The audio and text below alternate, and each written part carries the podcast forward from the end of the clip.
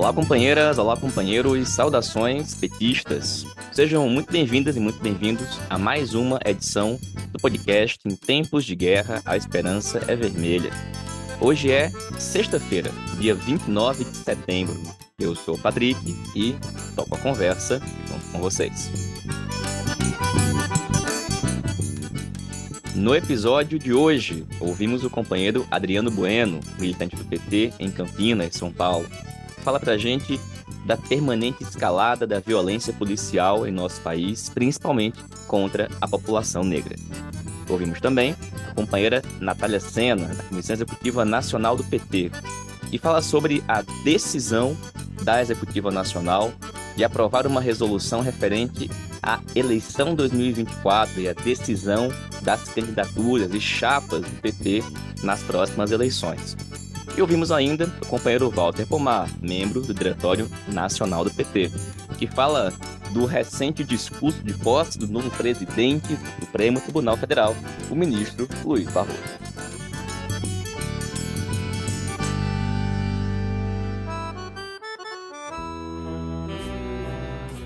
Pessoal, nós começamos a edição de hoje falando de segurança pública. Afinal de contas, em diversas edições aqui do podcast, nós já mencionamos essa escalada da violência policial no nosso país, que é uma violência institucionalizada, a violência contra a população mais pobre, periférica, negra do nosso país.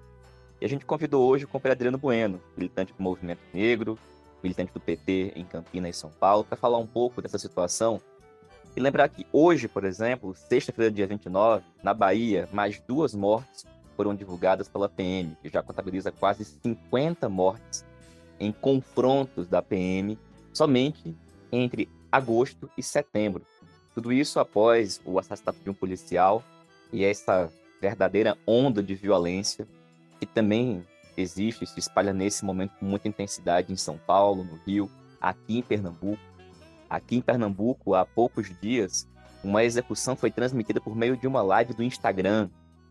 Tal forma que é muito importante que a gente continue falando do tema segurança pública e da importância das forças democráticas de esquerda, do PT em particular, discutir profundamente esse tema que está diretamente relacionado com o cotidiano da classe trabalhadora e com a vida das pessoas. Para falar desse assunto, a gente escuta agora do companheiro Adriano Bueno.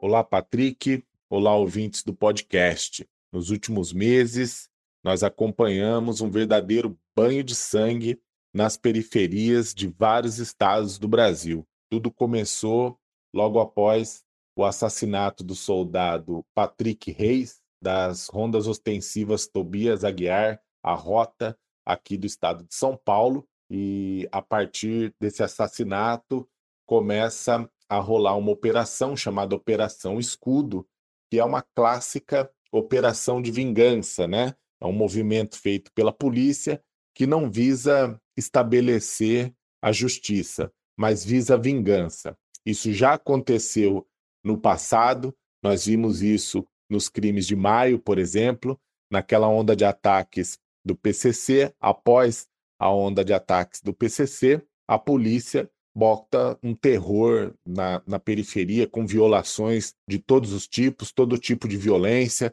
invasão de residências, abordagens truculentas, tortura e muitas mortes. Né? Os dados apontam um número assustador de mortes. A Operação Escudo, por exemplo, já contabiliza mais de 28 mortos e não acabou, não foi encerrada mesmo após protestos feitos pela sociedade. Nesse caso da Operação Escudo, nós estamos falando de Guarujá, principalmente, e também da cidade de Santos, né? duas cidades no litoral aqui do estado de São Paulo. Entretanto, logo em seguida, nós tivemos também ocorrências no Rio de Janeiro e na Bahia. Aliás, isso tem sido uma tônica, né? Toda vez que o movimento negro começa a se organizar para protestar contra uma violência, outras vão acontecendo pelo caminho e aí a gente tem que ficar ajustando inclusive a nossa pauta, né? Os atos que aconteceram no dia 24 de agosto, no mês passado, eles estavam sendo organizados a partir da Operação Escudo. Mas durante o processo de organização dos atos, nós tivemos também chacinas acontecendo no estado do Rio de Janeiro, no estado da Bahia, e depois a morte, o assassinato da mãe Bernadette também, né? Que comoveu o país e repercutiu bastante. Então, o ato do dia 24, a pauta era super extensa em função do acúmulo de violências, né, entre os meses de julho e agosto desse ano de 2023. O Instituto Fogo Cruzado produziu uma pesquisa e esses dados foram divulgados pela agência pública. E os dados apontam que entre 2016 e 2023 as polícias militares, as polícias civis e também as polícias federal e rodoviária de três estados, Bahia, Pernambuco e Rio de Janeiro, elas estiveram envolvidas entre 2016 e 2023 em 331 chacinas, que resultaram em mais de 1.330 mortes em decorrência dessas chacinas é um número absurdo, assustador, e entendendo chacinas aí no caso como mais de três mortes dentro de uma mesma ação da polícia. Quando a gente questiona e diz que o genocídio da população negra, em especial o genocídio da juventude negra, que são as principais vítimas né, nesse processo, ele é operado principalmente pelo Estado, é disso que nós estamos falando. O Partido dos Trabalhadores tem tido dificuldade de lidar com esse tema, né? Os governos que o PT fez, os dois governos do Lula, mais o primeiro e o segundo mandato da Dilma, o segundo foi interrompido, mas esses governos eles tiveram muita dificuldade para lidar com essa violência contra a juventude negra contra a população negra de modo geral. Nós conseguimos avançar muito nas políticas na área de educação, de saúde, em diversos campos, né, com políticas de promoção da igualdade racial. Mas na área da segurança pública, nós tivemos muito poucas ações, né, com muito pouco impacto diante da realidade que a gente observa no país. Ou seja, esse é um tema muito delicado para esse terceiro governo do Lula, é um tema muito delicado para ser tratado. E é a principal pauta do movimento negro no momento, né? Então, a gente está tentando observar como é que o governo vai reagir a essa situação. E em um estado como acontece na Bahia, que é governada pelo PT, quando a gente fala de São Paulo, nós estamos falando de um bolsonarista, estamos falando do Tarcísio. Né? Quando a gente fala do Rio de Janeiro, estamos falando do Cláudio Castro, que é do PL e que também é bolsonarista, né? O Tarcísio é do Republicanos. Mas quando a gente fala da Bahia, nós estamos falando do Jerônimo Rodrigues, estamos falando de um governador de estado que é petista, né? E, no entanto, o que a gente observa é a reprodução de uma política de segurança pública padrão, é a mesma que a gente vê em estados governados pelo bolsonarismo.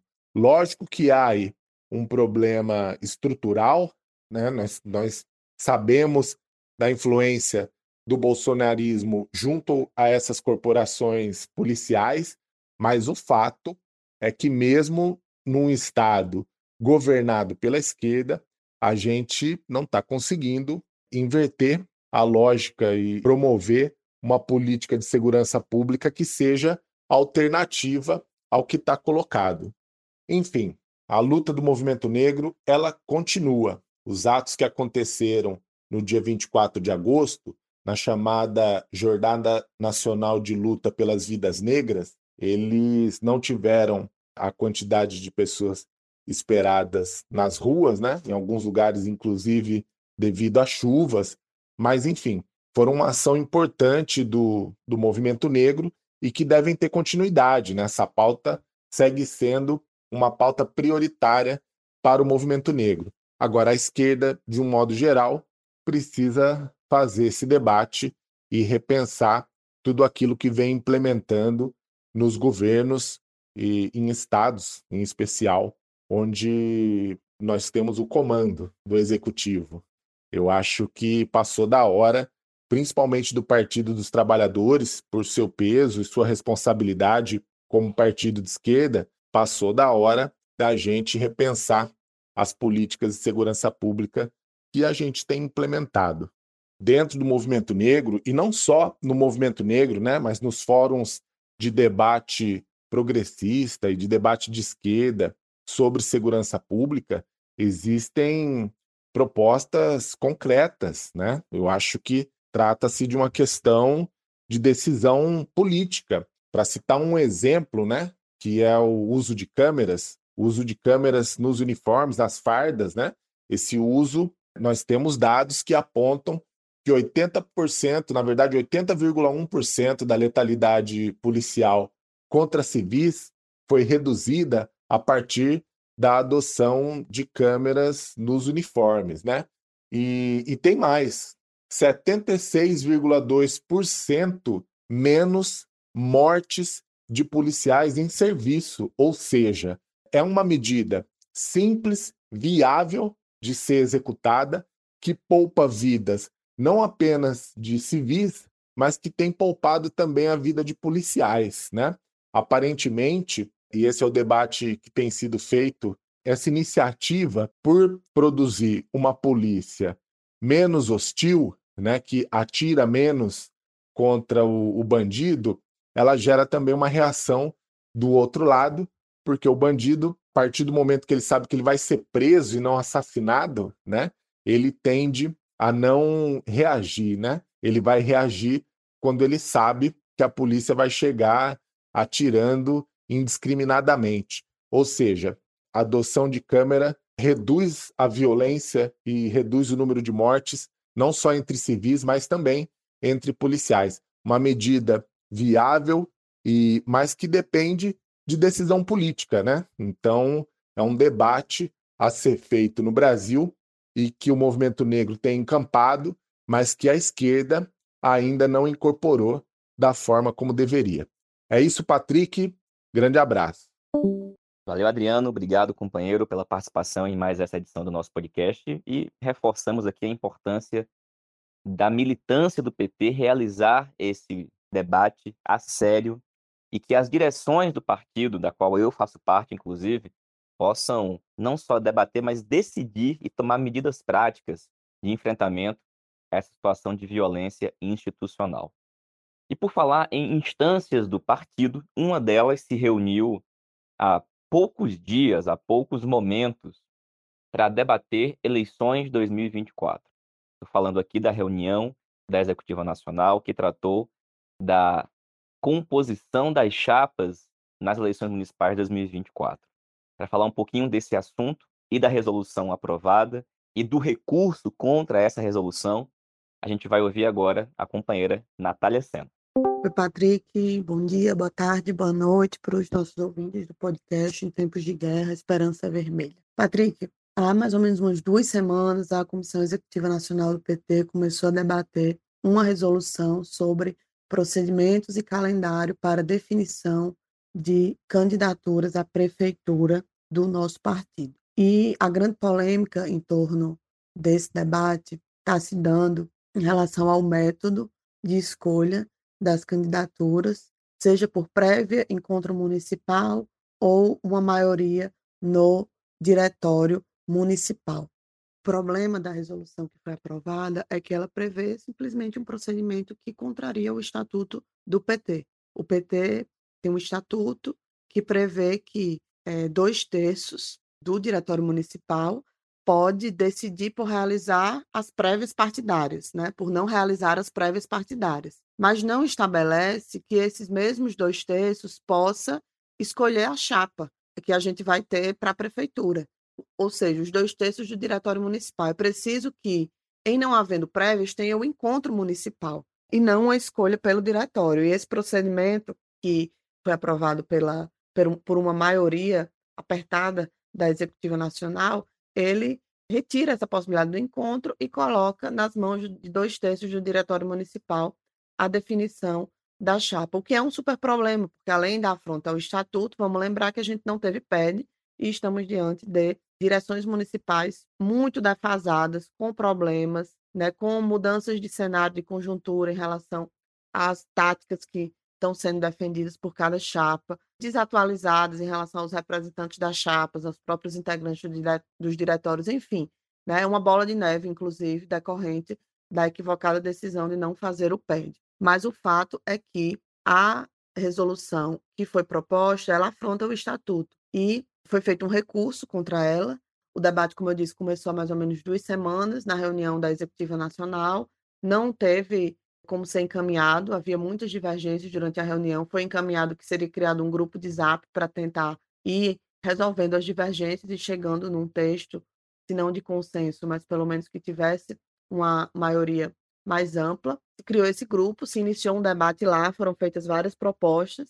E aí, mesmo assim, dentro do grupo de zap onde estava sendo debatido o assunto, não se chegou num texto final. E aí se colocou para votar no grupo da SEM, né, da Executiva Nacional, um texto, sem encerrar o debate no grupo que tinha sido criado para essa finalidade. Então, se colocou o texto para votar, o texto não é um texto, não tem um texto de ampla maioria né, na resolução, justamente por conta dessa afronta ao estatuto. Além disso, tem outras divergências, por exemplo, de minha parte, de ter uma previsão explícita na resolução de não recomendar ou entender que o momento não é propício para prévias. Eu não concordo com isso, acho isso uma besteira. Acho que tem que deixar a vida interna do partido acontecer. Enfim, mas a resolução foi aprovada por 17 a 12 na Executiva Nacional e está sendo alvo de um recurso. Né? Os companheiros Joaquim Soriano e Romênio Pereira apresentaram um recurso ao diretório para que se debata em termos dessa resolução e tem um problema prático, né, que é decorrente do método que a atual maioria vem aplicando de fato consumado, porque a resolução foi a voto num grupo de zap, sem um método adequado para isso, foi aprovada por 17 a 12, uma resolução que fere o estatuto e imediatamente publicada, divulgada para todos os estados, ou seja, se cria um fato consumado, mesmo quando o assunto ainda é passível de ser debatido e de ser objeto de um recurso. Então, temos um problema nessa esse procedimento que foi estabelecido é um equívoco, é um procedimento antistatutário, mas que está já amplamente divulgado no partido, mesmo tendo um recurso pendente de ser julgado, recurso que, inclusive, nós subscrevemos. Esse é o resumo da situação sobre os procedimentos para definição de candidaturas. É esse o pé da situação que a gente está hoje. Valeu, Natália. Obrigado, companheira. E, gente, da última edição do nosso podcast, que para quem não se recorda foi a edição especial em homenagem aos 30 anos da tendência petista articulação de esquerda, muita coisa aconteceu, tem muitos temas para a gente trabalhar aqui no podcast. Mas agora a gente vai tratar do tema, digamos que mais quente, é que aconteceu a posse do novo presidente do Supremo Tribunal Federal. O STF estava sendo presidida pela ministra Rosa Weber. Só que agora o novo presidente é o ministro Luiz Roberto Barroso, exatamente. E para falar um pouquinho do discurso do Barroso, a gente vai ouvir o companheiro Walter Pomar. Olá, Patrick. Olá, ouvintes do podcast, comandado pelo Patrick Araújo Campos. Pois é, Patrick, eu recomendo fortemente a leitura do discurso feito pelo novo presidente do Supremo Tribunal Federal, o ministro Luiz Roberto Barroso, discurso proferido no dia 28 de setembro de 2023. Quando eu falo que tem que ler o discurso, eu não estou me referindo à introdução dele, aqueles rapapés tradicionais. Também não estou me referindo ao trecho do discurso que o próprio Barroso intitulou de gratidão. Gratidão que ele estende, vejam só, abre aspas, a presidenta Dilma Rousseff, que me indicou para o cargo da forma mais republicana que um presidente pode agir. Não pediu, não insinuou, não cobrou. Fecha aspas. Como sabemos, a recíproca não foi verdadeira.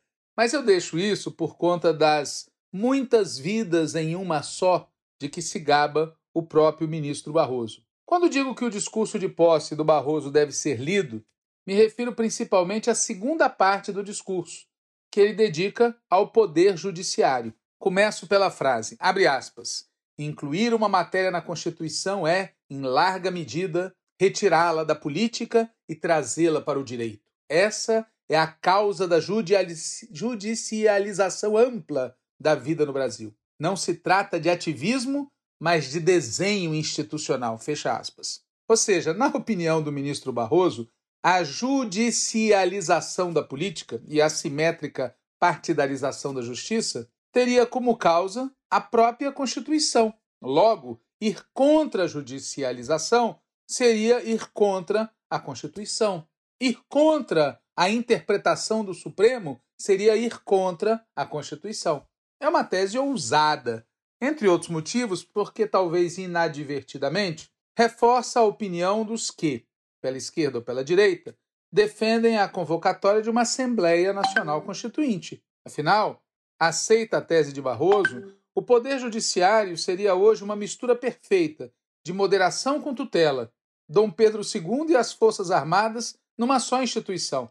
Instituição essa que não é eleita pelo povo. Mas esse parece, ao menos para Barroso, um detalhe de pouca importância se considerarmos o cúmulo de elogios que Barroso dedica a si próprio, a seus pares e ao sistema judiciário. Segundo o novo presidente do STF, abre aspas, o judiciário brasileiro é dos mais independentes e produtivos do mundo. Independente porque, para alguém se tornar juiz, o que se exige é haver cursado uma faculdade de direito e ter sido aprovado em um disputado concurso público. Não deve favor a ninguém. É certo que nos tribunais superiores há um componente político, mas como é em todo mundo, mas o DNA de independência não se perde. Fecha aspas. Bom, o DNA de independência eu não sei, mas o pedigree de origem de classe certamente não se perde. Barroso considera, abre aspas, imperativo que o tribunal haja com autocontenção e em diálogo com os outros poderes e a sociedade. Pois, abre aspas, numa democracia não há poderes hegemônicos. Garantindo a independência de cada um, conviveremos em harmonia, parceiros institucionais pelo bem do Brasil. Fecha aspas. Bom, a autocontenção certamente é uma qualidade fundamental para quem se julga todo-poderoso. Mas como vivemos numa democracia, existe sim um poder hegemônico que é a soberania popular, a quem o ministro cita como apenas um de múltiplos valores que compõem o que ele chama de democracia constitucional, de quem ele, como agora presidente do STF, seria o supremo guardião. Nesse jogo de palavras cuidadosamente escolhidas, Barroso afirma que a democracia constitucional viveu momentos de sobressalto, mas que, abre aspas, as instituições venceram. Vide, não foi a democracia, não foi o povo, foram as instituições que venceram, tendo a seu lado a presença indispensável da sociedade civil, da imprensa e do Congresso Nacional. E aí vem a pérola: e justiça seja feita na hora decisiva, as Forças Armadas não sucumbiram ao golpismo. Justiça seja feita sem o devido processo legal, mas com absolvição garantida. Genial, não? A soberania popular é rebaixada à condição de variável a vitória foi das instituições e, na hora decisiva, as Forças Armadas não sucumbiram ao golpismo. Como se pode ver, as instituições se protegem umas às outras. Mas Barroso não parou por aí.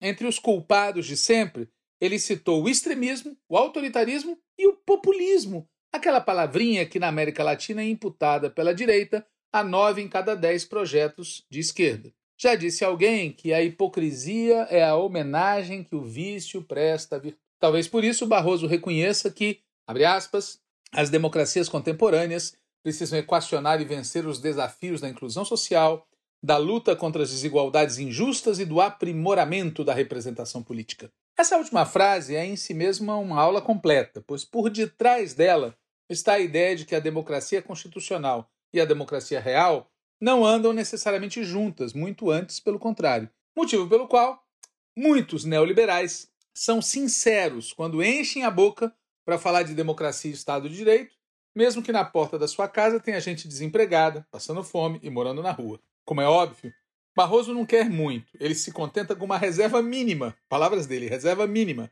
em termos de liberdade, igualdade e acesso aos bens materiais e espirituais básicos para uma vida digna. É nessa passagem que começa o melhor trecho do discurso de Barroso, em favor dos direitos das mulheres, da população negra, da comunidade LGBTQIA, dos povos indígenas, das pessoas com deficiência e também em favor da proteção ambiental. Barroso reconhece que são vitórias inacabadas, mas diz: na vida devemos saborear os avanços e as vitórias. E aproveita para dizer que não considera que estas sejam causas progressistas, mas sim, diz ele, causas da humanidade, da dignidade humana, do respeito e consideração por todas as pessoas. Graças a esta cuidadosa demarcação semântica, fica mais difícil denominar Barroso de progressista neoliberal. Neoliberal? Seria um exagero falar isso? Proponho que vocês leiam o discurso, onde logo a seguir ele fala, abre aspas, o judiciário deve ser técnico e imparcial, mas não isolado da sociedade. O poder judiciário, o direito em geral, gravita em torno de dois grandes valores: a justiça e a segurança. Segurança jurídica, segurança democrática e segurança humana. Segurança jurídica para que haja um bom ambiente para o desenvolvimento da economia e dos negócios no país, com incentivo ao empreendedorismo, ao investimento e à inovação. Sem surpresas. Precisamos superar a desconfiança que ainda existe no Brasil em relação à livre iniciativa e ao sucesso empresarial.